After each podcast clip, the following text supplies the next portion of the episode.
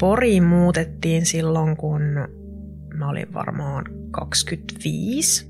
Miehen kanssa siis muutettiin. Mies on Porista kotoisin ja sinne siis semmoiseen aivan tosi kivaan paritalon puolikkaaseen ja oli pieni takapiha ja jatsit kuului siihen takapihalle tosi kivasti ja kaikkeen niin kuin tosi hyvä asunto ja sopiva meille, mutta siellä niin kuin itselle oli kyllä sellainen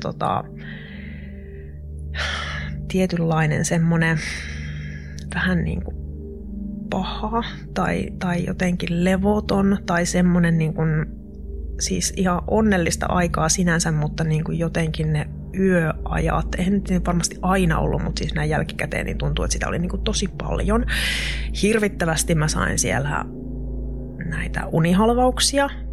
Välillä niin kuin oli sitä tunnetta, että joku tulee sinne makuuhuoneeseen, niin kuin joku energia, siis ei näkynyt, mutta niin kuin, että melkein niin kuin semmoisen utusen niin kuin tunsin, että nyt sen pystyn niin kuin sanomaan, että sieltä se tulee, tuolla se tulee, nyt se tulee tänne, älä tule tänne, älä tule tänne, ja ainahan se sitten tuli. Välillä se jäi sitten niin kuin seisomaan siihen sängyn viereen. Sitten vähän niin kuin tyyliin viikkojen päästä, niin sitten hän istui siihen sängylle. Ja yhden kerran mä muistan, että hän siitä istumisesta sit asettui siihen mun viereen ja silloin mä niin kun ajattelin, että nyt mä niin kun ihan oikeasti, jos nää tästä eteenpäin menee, niin kyllä tässä niin kun jotakin käy. Että se on niin kun tosi paha tunne. Sitten semmosia oli, että niin kun mä saatoin nähdä siitä, kun mä heräsin, niin mä saatoin nähdä niin kun tosi pahoja, siis tosi semmosia niin kun rujoja hahmoja. Siis sellaisia niin kuin kauhuelokuvamateriaaleja, niin kuin sellaisia tosi vääristyneitä ja semmoisia niin kuin tosi pelottavan näköisiä hahmoja. Ja niin kuin, että se mikä tekee sellaisen näyn, niin se ei niin kuin jotenkin ole rauhassa ja levossa ja sillä ei ole hyvä olo. Et se oli niin kuin semmoinen, että niin kuin en halua olla sellaisessa paikassa, missä niin kuin itselle tulee tollasta. Ja sitten ehkä se, että sitten kun sieltä muutettiin pois, niin sen jälkeen näitä ei ole. Että se niin kuin on itsellä sellainen juttu, että kyllä niin kuin varmaan se mielikuvitus tekee tepposia ja kaikenlaista niin kuin on, mutta sitten kun ne niin kuin loppuu täysin, niin kuin muualla, niin se on niin kuin joku semmoinen, mitä itse sitten vähän miettii. Ja sitten täällä Porin kämpässä oli siellä niin kuin kuulu paljon kaikenlaista. Ne aina niin kuin jotenkin liittyi sit siihen, kun oli talo hiljentynyt, niin sitten kuulin niitä askelia. Ei ehkä niinkään siinä makuuhuoneessa, vaan sitten siinä niin kuin muualla siinä talossa mä kuulen, että ne askeleet menee niin kuin edestakaisin. Kuulen niin kuin semmoisia keittiön kaappien avaamisia, sulkemisia. En tiedä, aukesko ne oikeasti vai, että kuulenko mä vaan, mutta että niin kuin semmoisia ääniä. Ja tosi paljon niin kuin tämmöistä. Puhetta en kuullut, mutta siis just tämmöistä niin kuin elämisen ääntä ja sellaista edestakaisen liikkumisen ääntä. Ja nämä oli niin kuin sit sellaisia, että sitten kun se tilanne oli niin kuin jo sellainen, että mua alkoi pelottaa mennä nukkumaan ja niin kuin pelkäsin sitä, että taas niin kuin tulee ja että niin kuin näekö mä taas niitä asioita, kun mä sieltä herään. Että mä en niin kuin halua mennä nukkumaan, että niin kuin mä en halua siihen jotenkin kauhuun herätä. Ja sitten just vähän niin kuin itkusena äitille soitin siitä, niin niistä askeleista, niin siitähän sitten äiti just sillä tavalla sanoi, että anna niiden kulkea ja anna niiden mennä menoja, että siellä ne menee omia juttujaan, että ei ne sinulle mitään tee, että kuuntelet vaan ja annat niiden mennä. Niin sit mä koitin tehdä sillä tavalla. Ja sit siellä Porin kämpässä niin se yksi niinku juttu, minkä mä näin ja mikä aivan säikäytti mut kun niin perijuurin kuin mikä ikinä. Eli se oli yksi semmonen loppukesän niin kuin alkusyksyn yö, että toi mies oli silloin työmatkalla. Hän oli siis työmatkalla Euroopassa ja oli siis viikon tai sillä tavalla yksin kotona. Ja sitten sille aamuyöstä mä heräsin siis kännykän niin kuin näppäinlukko ääneen. Silloin oli siis aivan niin kuin tämmöisiä näppäinpuhelimia ja heräsin niin kuin siihen ja nousin vähän katsomaan, että siinä niin kuin makuuhuoneen ja olohuoneen oviaukossa, niin siinä on siis mieshahmo. Tämmöinen, niin kuin, että hän on niin kuin varjossa, että näkyy sellainen niin kuin musta siluetti, mutta että hänellä on niin kuin se puhelin kädessä ja sitten se puhelimen valo niin kuin vähän valaisee häntä.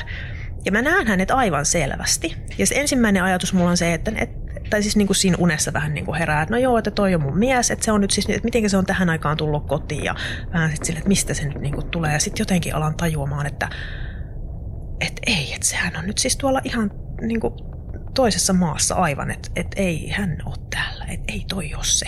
Sitten mä niin kuin säikähdän ihan todella paljon ja kavahan siitä pystyy ja siinä kun mä nousen, niin se mies sillä tavalla siirtyy sinne olohuoneen puolelle ja sellaisen niin kuin pitkän verhon taakse, tommosen niin kuin olohuoneen verhon taakse. Ja siis se oli niin tosi, että siis mä olin siinä hetkessä, mä olin aivan varma, että siellä asunnossa on nyt niin kuin joku hirvittävä murhaaja ja että nyt niin kuin, että miten mä pääsen tästä karkuun. Ja siis mä siinä sängyssä mä niin kuin sydän hakkasin, mä kelasin, että niin kuin, mitä mä täältä makuuhuoneesta saan niin kuin aseeksi. Että on, että mun pitää päästä ton oviaukon kautta, että mä pääsen täältä asunnosta pois. Että johonkin mun pitää päästä, mutta että miten mä pääsen sen miehen ohi. Ja siis aika pitkän aikaa meni siinä sängyssä, kun mä vaan niin kuin sydän hakaten istuin ja sitten mitään ei kuulunut. Ja niin kuin yhtään mitään ei kuulunut ja... Sitten mä niin kuin muistaakseni jonkun vitsin vartalovoidetuubin sit siitä otin yöpöydältä ja lähdin sitten niin kuin hiippailemaan. Just se niin kuin kauhea hetki se, että kun sä niin kuin lähet siitä sängystä, että kun mä niin kuin tiesin, että nyt kun mä kahisutan tuossa noita peittoja, niin sitten se mies kuulee sen, että nyt mä lähden liikkeelle. Mä ootin koko ajan, että se hyökkää sieltä ja ihan hirvittävää tahdonvoimaa vaati, että mä pääsin sieltä niin kuin hiipimään sieltä makuuhuoneesta ja ootin koko ajan, että koska se niin kuin tulee sieltä kimppuun, mutta sitten eihän se tietenkään sit koskaan tullut. Eihän siellä asunnossa ollut ketään. Mä kiersin sen asunnon niin kuin useampaan kertaan niin kuin ihan kaikki paikat katoin. Ovet ja ikkunat ja kaikki mä katoin, että ei täällä nyt ole niin kuin ketään. Ja sitten mä menin takaisin sinne sänkyyn ja... Mutta siis se oli niin valtavan niin kuin pelottava kokemus oli ollut, että mä en nyt pysty sanomaan, mutta että mun muistikuvan mukaan niin mä en nukkunut sinä yönä, että mä pidin valot siellä päällä ja niin kuin vaan niin kuin jotenkin stressasin siinä sängyssä. Ja sitten just, että työt alkoi aikaisin, että sitten niin kuin tyyliin parin tunnin päässä siitä, niin mulla herätyskello soitti ja piti nousta töihin. Mutta sitten sinne niin töihin valmistauduin ja menin sitten sinne vessaan ja sitten kun mä sinne vessaan menin, niin siellä oli ne vessan pöntönrenkaat oli ylhäällä. Ja tässä on taas niin kuin tosi helppoa niin kuin sanoa, että joo, että mä oon ne itse sieltä niin kuin nostanut ja en sitten vaan muista. Mutta mä sitten taas sanoin, että mä en ole nostanut niitä. Tai siis, että miksi ihmeessä mä olisin ne niin kuin yksinäni nostanut ne renkaat sieltä ylös. Ja... Se oli siis hirvittävä hetki se, että kun mä menin sinne vessaan ja mä näin, että se vessanpöntön rengas oli ylhäällä, koska siitä tuli niin kuin jotenkin semmoinen niin tosi vahva olo, että täällä on ollut joku, joka niin kuin pystyy fyysisesti jotakin tekemään.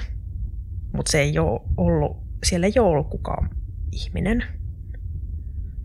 Mutta se oli niin kuin tosi, tosi kamala niin kuin kokemus tai pelottava kokemus.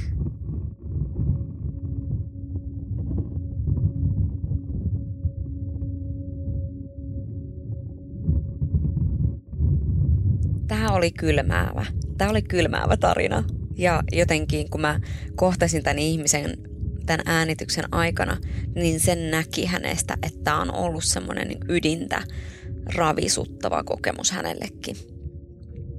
Ja siis kaikki tämän tarinan kertojan kokemukset liittyi nimenomaan tuohon kyseiseen Porin asuntoon ja heti heidän muutettuaan niin loppuivat sekä unihalvaukset kuin kaikki se levottomuus ja näyt, joita siellä asunnossa oli. Tällä kaudella noissa äänityksissä, mitä mä oon tehnyt ympäri Suomen, niin on noussut ehkä silleen erityisen paljon henkien aktiivisuus nimenomaan asunnoissa ja silleen, että ne henget on ollut hyvin voimakkaasti liitännäisiä niihin asuntoihin. Joissakin tapauksissa se levottomuus ja turhautuminen on näkynyt jopa aggressiivisuutena, selkeinä varoituksina, jopa fyysisinä muutoksina tilassa. Osa näistä asunnoista on ollut sellaisia, että siellä asuu niin paljon muuta porukkaa, että siellä ei tarinankertojan itse ole ollut hyvä asua. Toki joillakin on sit myös ihan semmoisia harmittomia kämppiksiä, jotka on enemmänkin sen tyyppisiä tarinoita, että no siellä nyt asuu se ja me ajatellaan, että se on vaikka mun eno, joka täällä pyörii. Niitäkin toki on.